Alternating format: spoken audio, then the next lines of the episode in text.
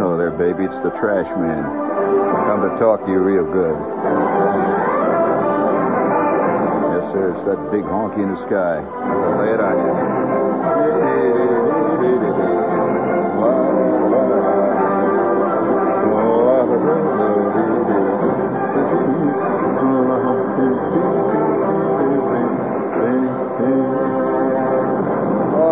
Oh, no. I'm not a dog man. Let's face it. I've dated too many in my time. Be a dog man. I'll never forget the one I met outside of Scranton one night. Oh, man. But that's something else. Uh, you know, it's uh, very important that tonight, uh, in just one hour, the best dog is going to be named over at the garden. Somebody grabbed me just and says, "Talk about the dog." You know, what are you going to say about dogs? We here in New York come in very intimate contact with dogs many times during the day, and uh, not necessarily the dogs themselves, but you know they let their presence be known, and and uh, we do come into contact with them a lot. You know, of course, you realize that the entire plumbing system of Mid Manhattan is blown up, which has caused a lot of excitement here in the Midtown area. In fact, uh, a lot of very distinguished people left their offices early, and uh, it's amazing. There's great levelers in people's lives, but that's something else again. We have a, you know, speaking of dogs, uh, the only dog. The reason I'm not a dog person is really is the only dog I ever had when I was a kid. I didn't have to actually have him. Uh, he lived in the house there with us. Nobody has a dog. He just lives there. And his name was Fred. And uh, this dog lay under the sink. And sometimes when the old man would come home from bowling, this dog Fred would lay there, see. And all of a sudden he'd have these wild dreams. You know, you, you just kick his feet and have this big smile on his face and kick and yell. And he's in the dream there. And uh, the old man would run over and kick him like, Stop it, Fred. And uh, Fred would go, "Ugh, ugh, ugh," and then lay there again, and then he'd start kicking his feet, and he had these bad dreams. So I've, I've never really been a, a dog man, actually. And the number one dog is about to be named. Wouldn't it be great if they had the Westminster People Show? And all of us would go parading around the center ring there and showing all the things we could do, like juggling eggs and holding two penny pencils on your nose and all that kind of stuff. And you'd have an obedience contest, you know.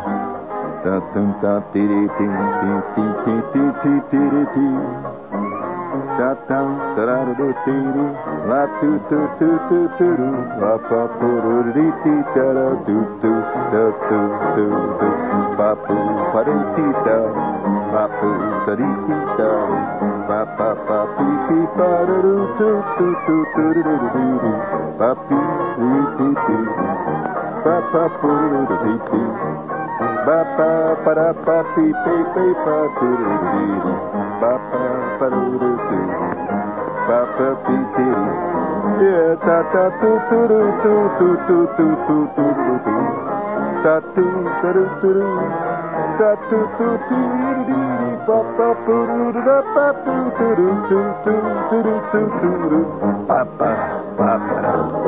Ba ba dee. Yeah da da doo doo doo doo doo doo doo doo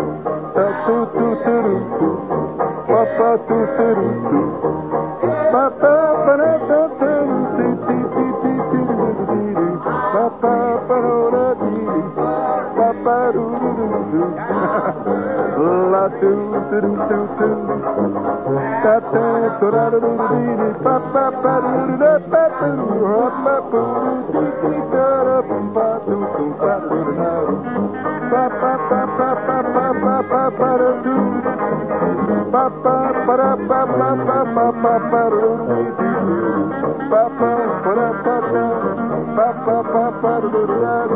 Da doo da doo doo doo. Da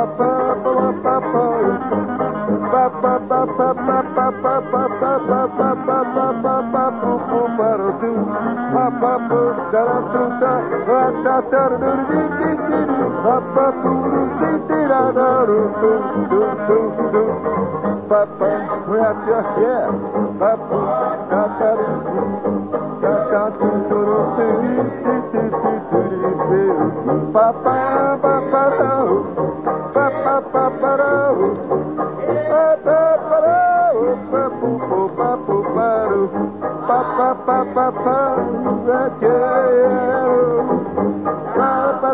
doo doo doo doo doo doo doo doo doo. Ba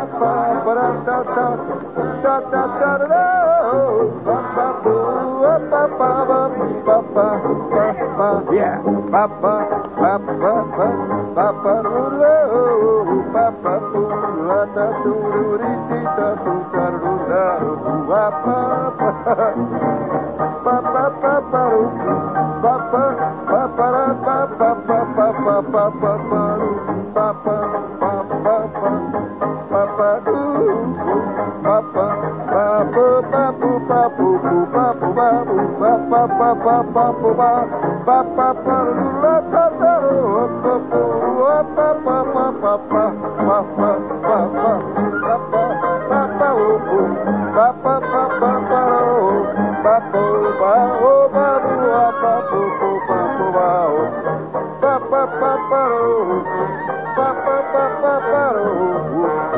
da.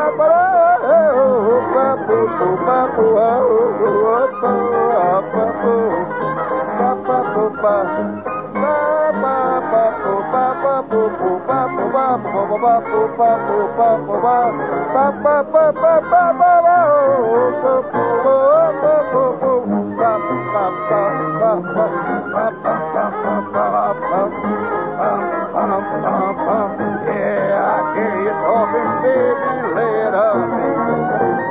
boo da doo doo. Yeah.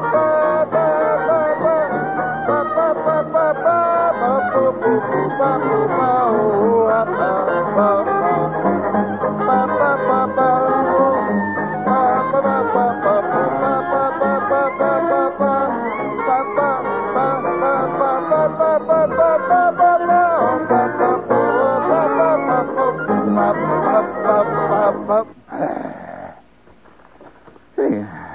Haven't.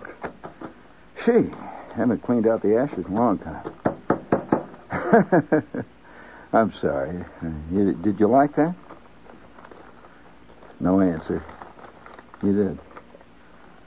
Well, listen, if you get smart, I could lay this on you, friends. If you get smart. I don't want to set the world on fire.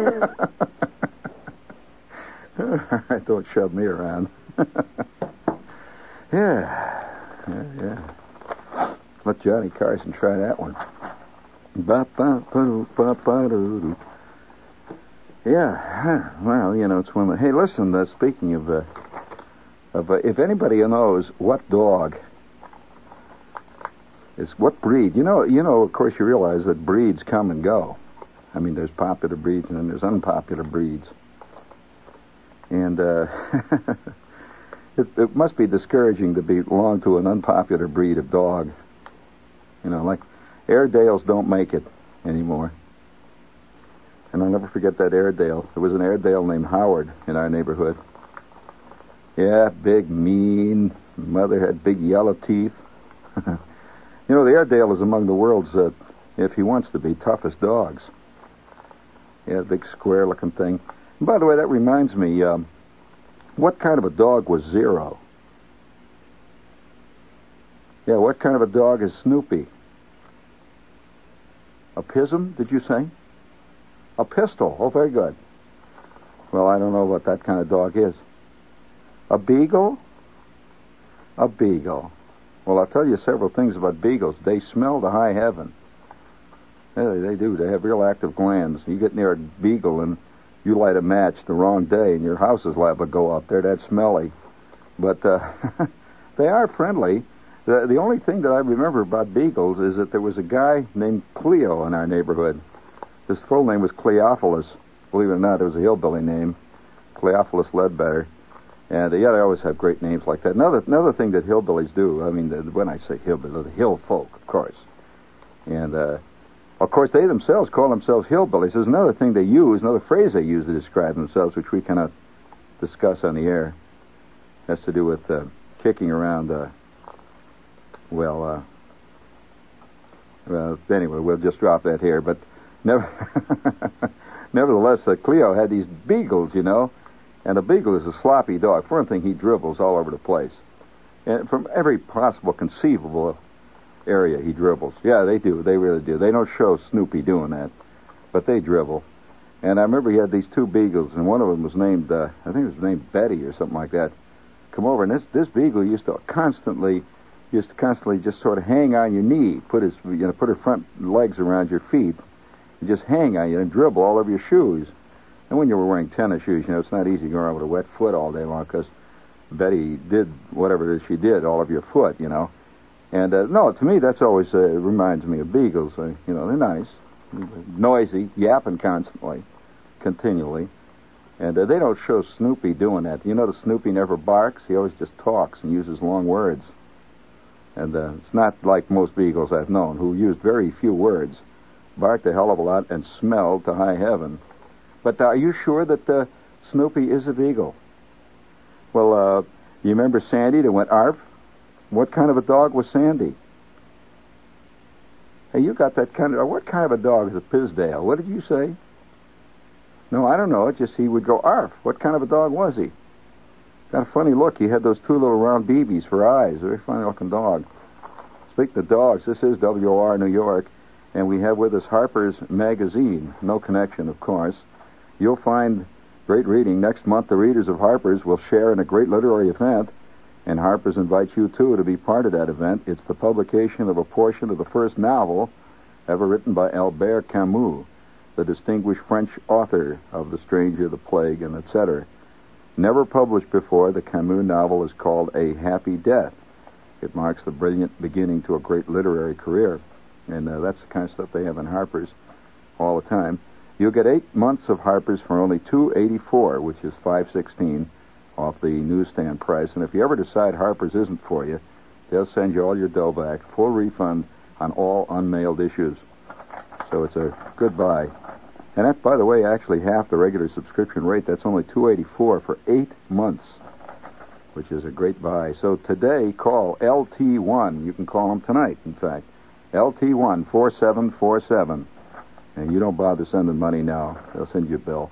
Just call LT1 4747 or write Harper's in care of WOR, New York. Yep, big things are happening in Harper's. And you know, speaking of big things, them birds are getting out of hand. I'll tell you, they. Uh, what is the bird madness uh, that that's sweeping uh, everybody? One guy said I had not found true peace and happiness till I wound up my bird, and she started to flap them wings, flew around the chandelier twice, and I knew I'd found my true vocation. I'm a plastic bird flyer. I've given up my job and home. I've left my wife, and now I know what I'm doing. Signed, a happy man.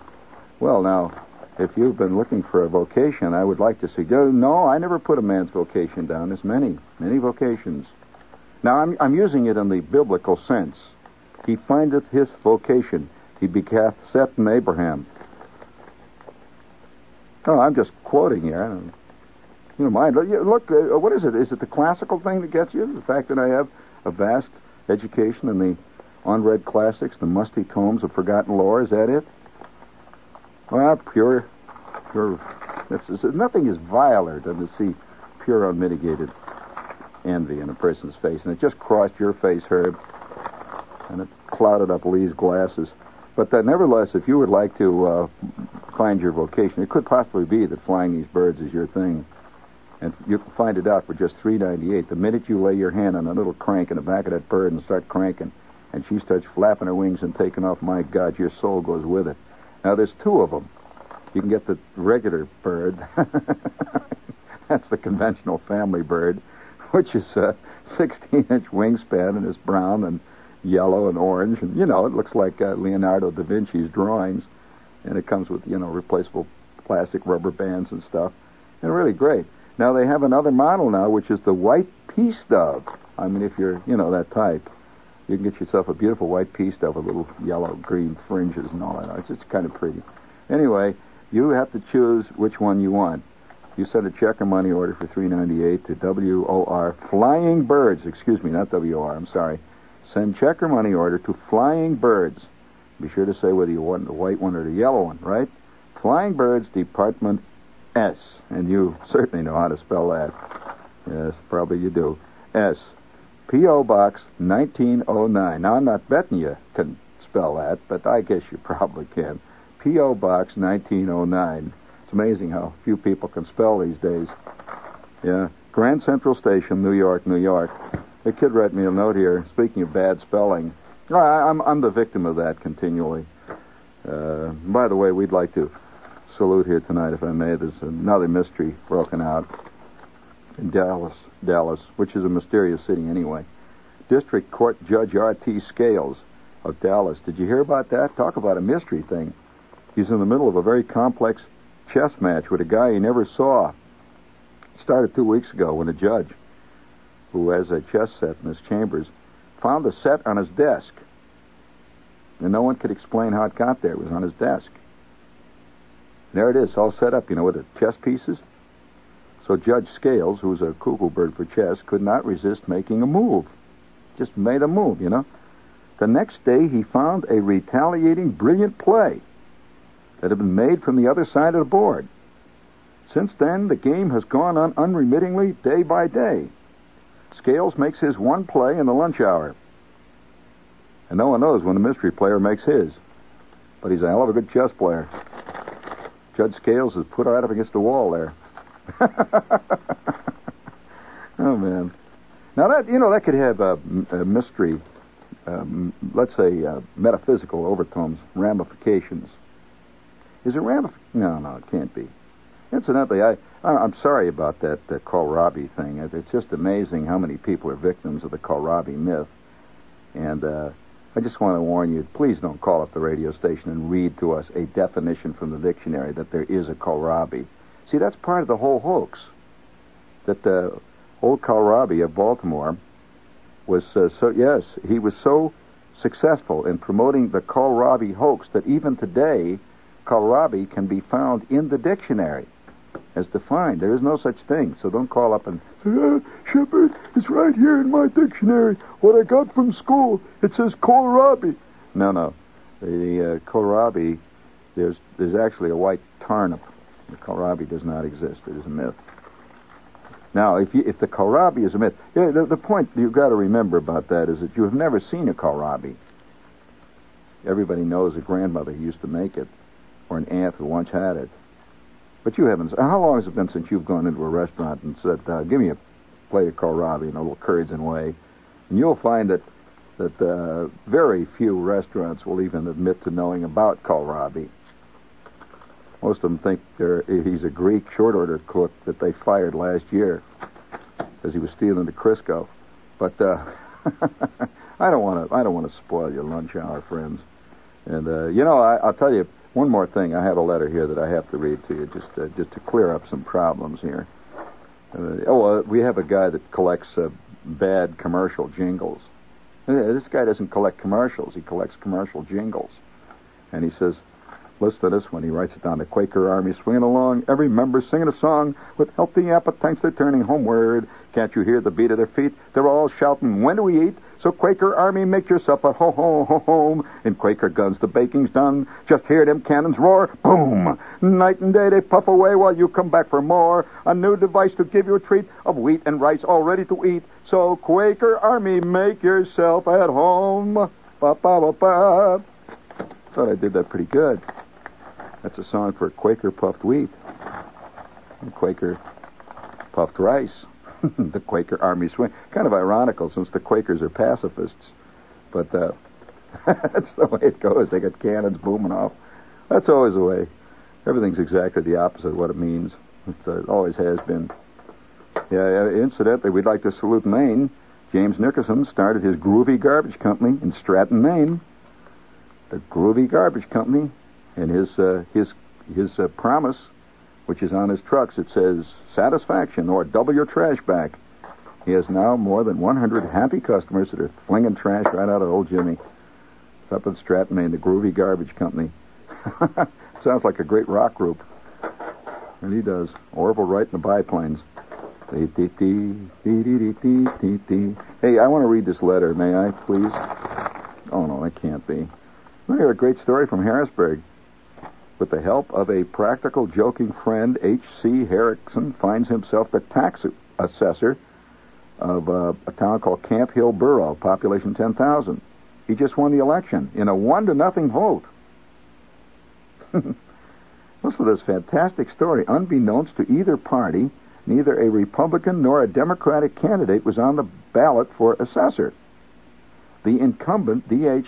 Steiner, didn't tell his Republican Party he was not running again and the Democrats didn't put up a candidate because they thought Steiner was seeking reelection and would win in a walk. So on election day, old Erickson, who was 70, went to the polls with his friend, who, as a joke, wrote in Erickson's name. He got the only vote. He is now elected. This is his first job since the Depression, and he's happy. politics, politics, oh, how mystery. He's liable to be, you know, running for president in a few years. It's a start there. Well, Eric, it's the beginning of the ladder. You don't know where that's going to lead. Hey, we got a note here from Philadelphia, and uh, I thought you might like to know what uh, girls write from uh, from classes. This is written in class. Dear Shepherd, I'm writing this from the confines of a freshman college course on philosophy. Half the class is sleeping, and the others are divided between doodling and snickering at private jokes. I'm not sure what category this letter comes under. Tell you one thing, nobody's listening to the guy that's talking up in front of the class. I live in Wilmington, Delaware, known as the chemical capital of the world, which gives you an idea of how interesting it is. we also have the dubious distinction of being just a few miles downriver of Philadelphia, which puts plenty, plenty of chemicals in the river, which arrive at us, which we then process and sell to the rest of the world.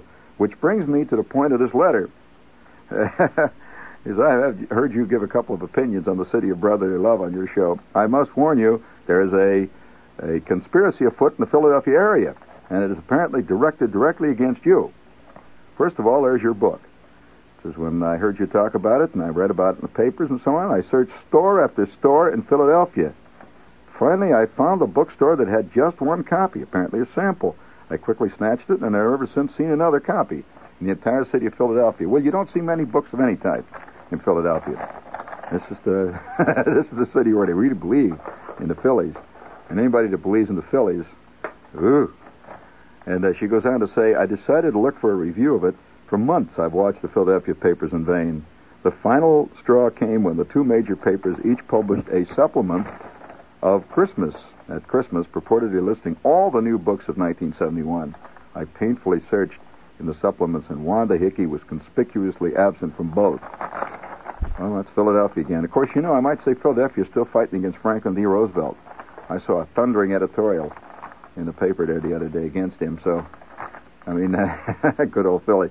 She says this prejudice extends to TV. You recently made an appearance on a local show entitled McLean and Company. This particular show was aired at 1 a.m. on Saturday morning when the viewing audience must have been at least 10 or 12. I happened to be coming in around that time. I saw it. As you entered the program, you were emblazoned upon the screen as Gene, G-E-N-E, Gene Shepard, S-H-E-P-A-R-D. To add insult to injury, Several weeks later, there was another show produced by the same crowd. They did a segment on an old Philadelphia man, touting him as the only man in the country, quote, who plays a nose flute.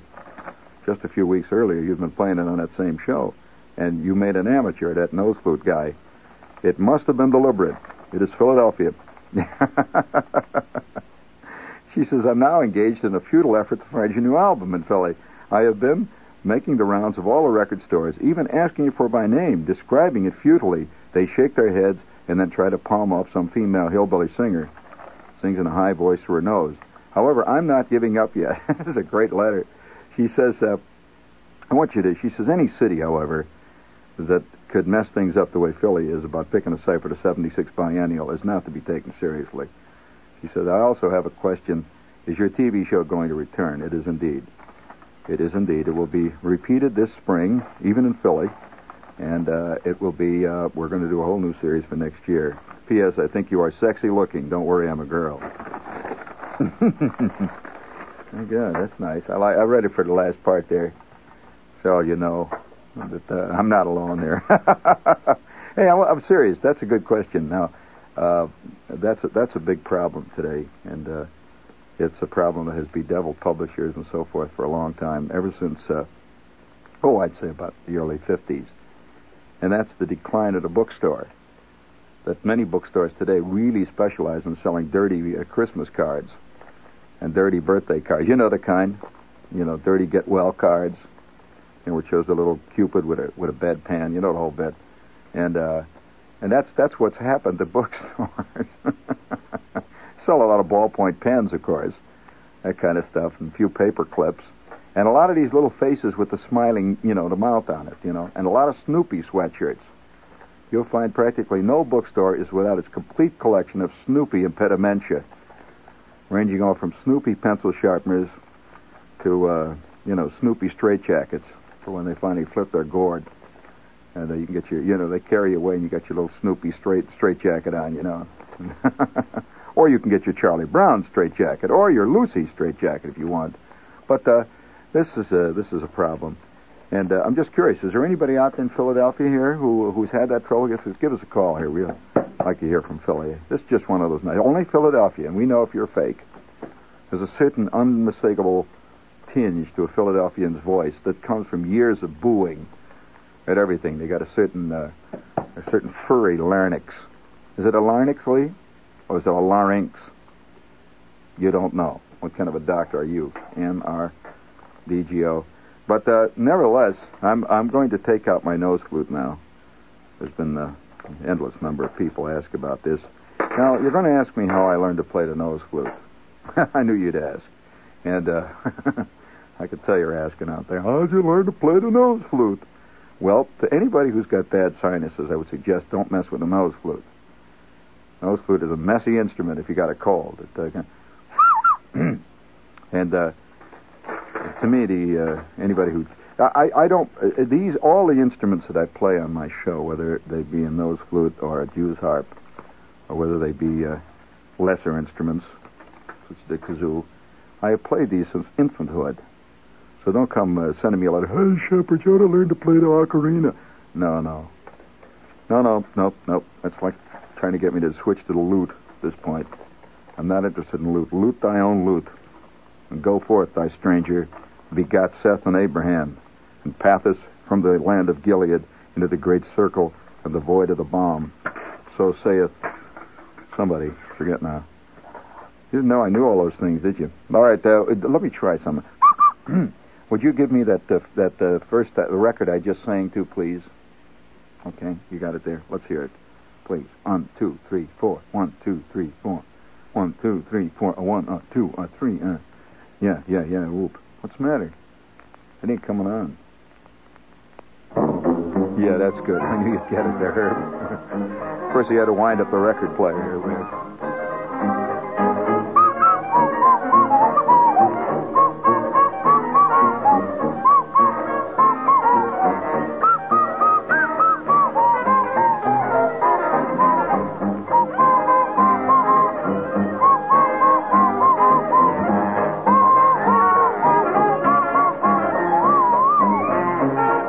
Okay. I just wanted to show you I could do it. You want to hear some more?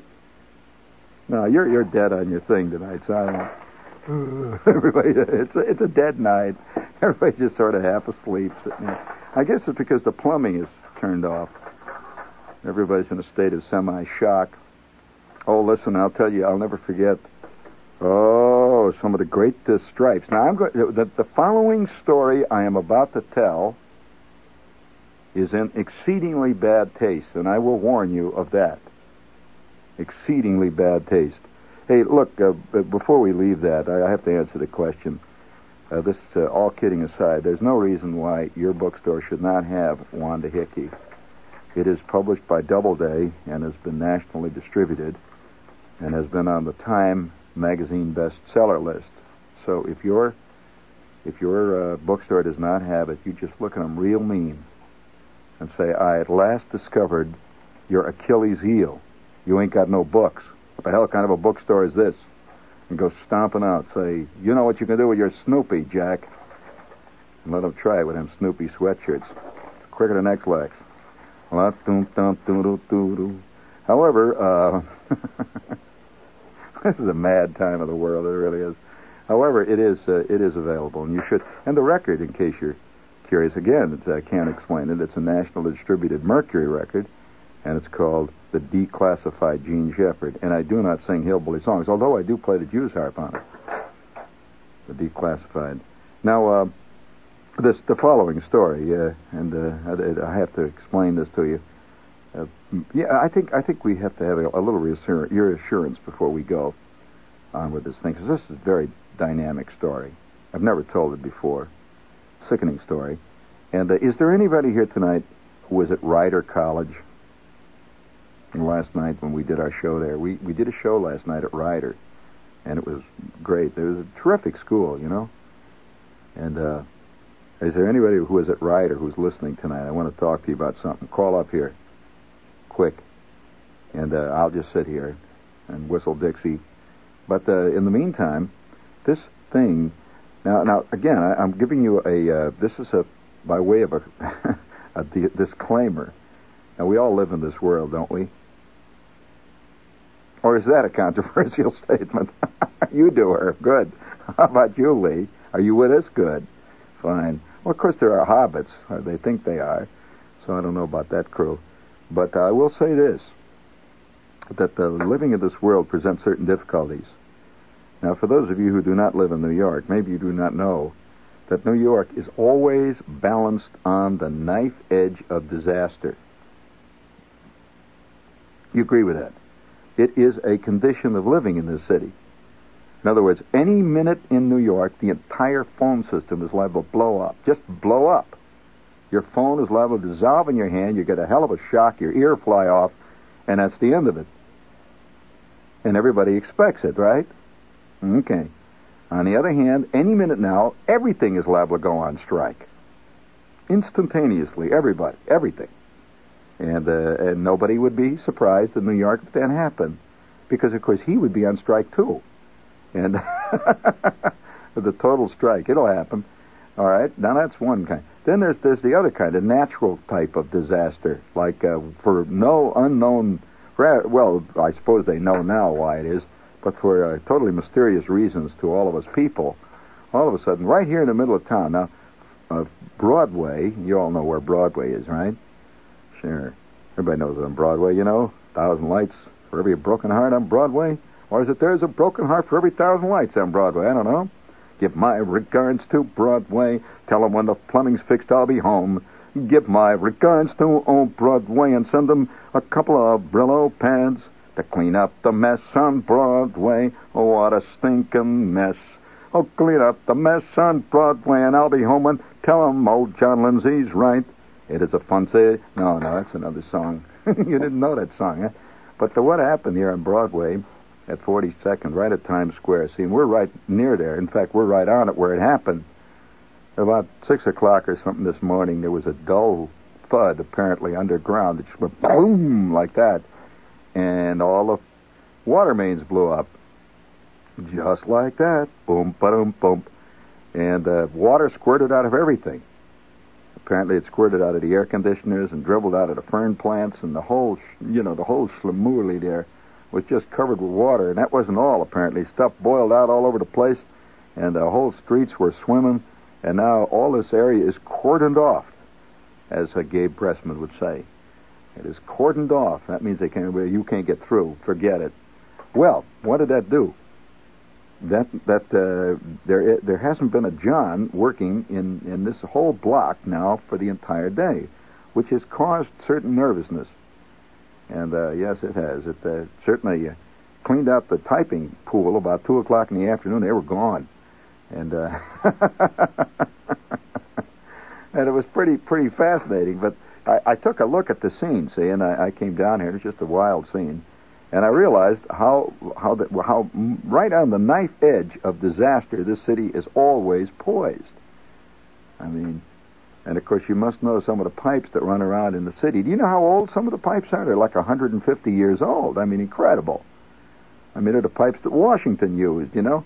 And so, uh, oh, sure, you know, so all of a sudden, kabloom, it all blew up right here in the middle of town.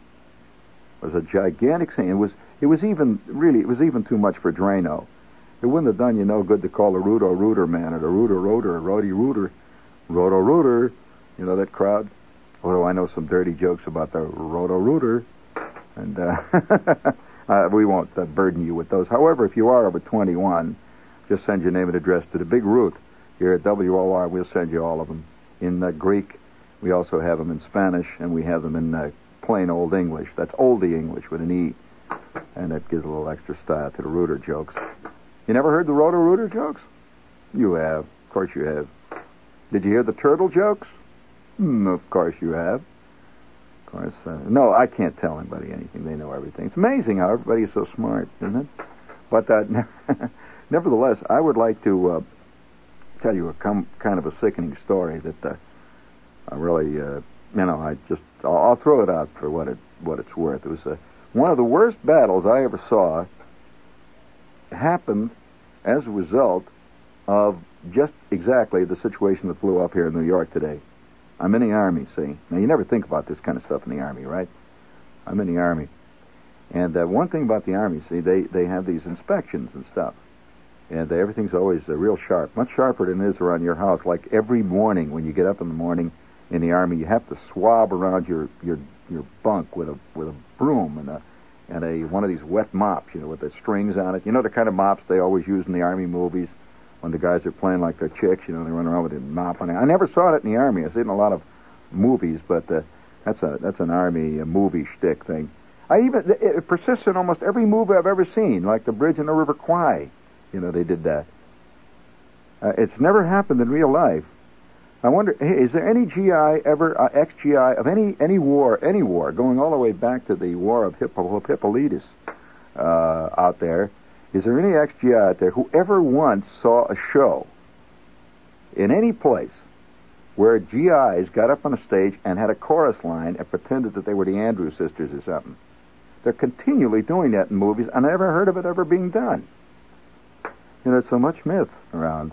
I always felt that I was in the wrong, you know, outfits. We'd see those movies, and somebody would say, I remember Gasser one time, "Hey, fellas, let's have a show," and uh, you play, uh, you play uh, Doris Day. And uh, of course, you know, there's a lot of booing and yelling. Everyone went down to the PX and drank a lot of 3.2 beer and threw up, and that was the end of it. That was the extent of the show. Although there was one good show one time, I'll tell you what happened with the show. We we were we, we were lying in our bunks one night. It was about about two o'clock in the morning, and of course, night goes very fast in the army. I mean, you lay down in your bunk, and it's all of a sudden like four o'clock in the morning. They're blowing bugles and shooting guns off, and and playing a march. They had this gigantic PA system that would play El Capitan right in your ear. Oh, I've always hated that march. Oh. Anybody who likes John Philip Sousa always probably likes impacted wisdom teeth, too. But, uh, and I'm not putting them down. Some people get their kicks that way. But, uh, nevertheless, I'm laying flat out there, see, and all of a sudden, the door to the barracks slams open. Bang! Bang! Bang! Just like that. And in the doorway is is the first sergeant, Kowalski. He says, All right, you guys, get up quick. Come on, let's get in a double. Get up quick, put on your fatigues, and get moving out quick. We got an emergency.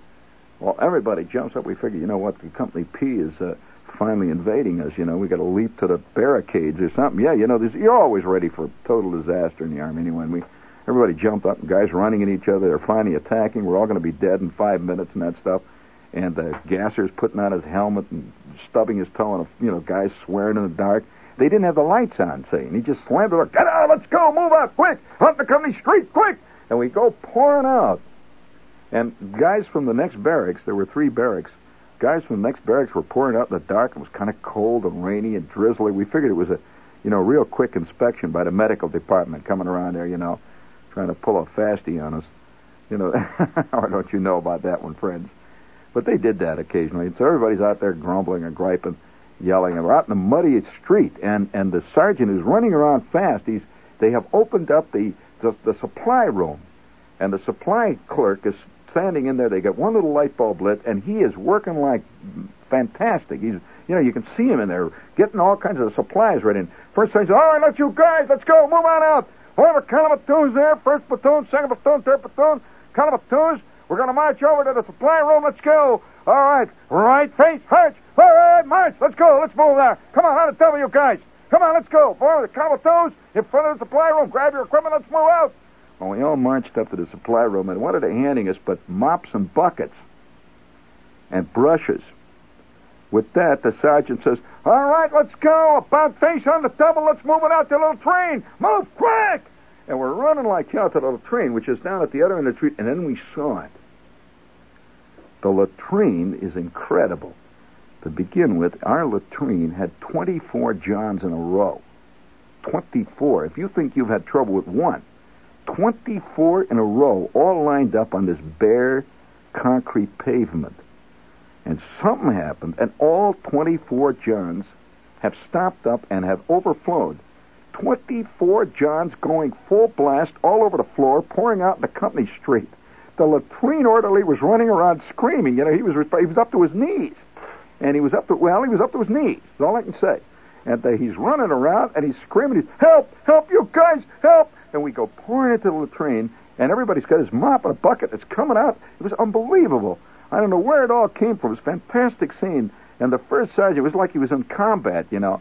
And he's wearing a steel helmet, and he's hollering stuff like, Follow me! Let's go! Follow me, men! Move forward! March up! Move! And we were rushing into this thing with our mops and our buckets, and the first sergeant is yelling just as the lieutenant comes pouring out of his little tent there, you know. And he lives in a very special world. He had a they, he went down to the officer's place, so he didn't have the problem with the John stopping up and overflowing. It was strictly an enlisted man's problem. And uh, he came out, he got his face gets white, see. And of course, he immediately took combat command. And uh, that that night was spent until reveille the next morning, fighting the gigantic John explosion, which occurred in Company K, and incidentally made Company K the laughing stock of the entire Signal Corps for some time because there had been rumors about, uh, well, let us say, the composition of Company K's personnel for a long time. I'm not even going to go into that. And it was, uh, you know, considered just inevitable that ultimately this would occur. So uh, that night, I learned something. I'm not exactly at liberty to describe or discuss what I learned, but I did learn something. I wonder if Jackie Kennedy even knows about that kind of stuff. I wonder if she's ever had, you know. No, can't be. No way. No way. No way. We only had two plumbers helpers in the entire company. The guys were running around with mops and buckets, yelling and hollering. And then, then, of course, as inevitable, in the moment of total disaster, man usually finds it in his heart and his soul to cooperate. Yes, we cooperated for that maybe hour and a half and two hours when the deluge poured down the company street and soaked in around the footlockers. Wasn't only water either, I might add. It was just, you know. And so for that miserable two hours, we we were we were together. But then the inevitable recriminations began. Whose fault it was? Who threw up in the second one to the left and didn't flush it and caused it to block up? Who put the ping pong balls in the one down there, third from the end?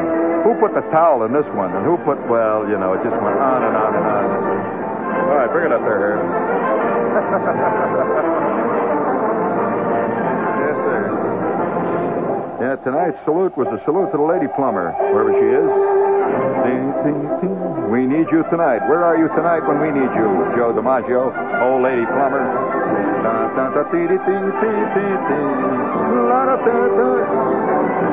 Did you notice a peculiar animal-like brusque vitality to tonight's program? A certain curt directness. Did you notice that? You didn't? Or you did? Okay, I can't tell.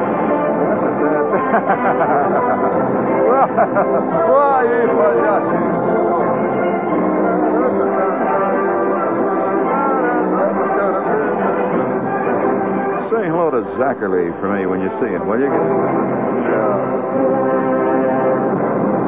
Oh, my, this is WOR New York. We have Lester Smith coming up with the news. News and detail on the hour from the WOR newsroom.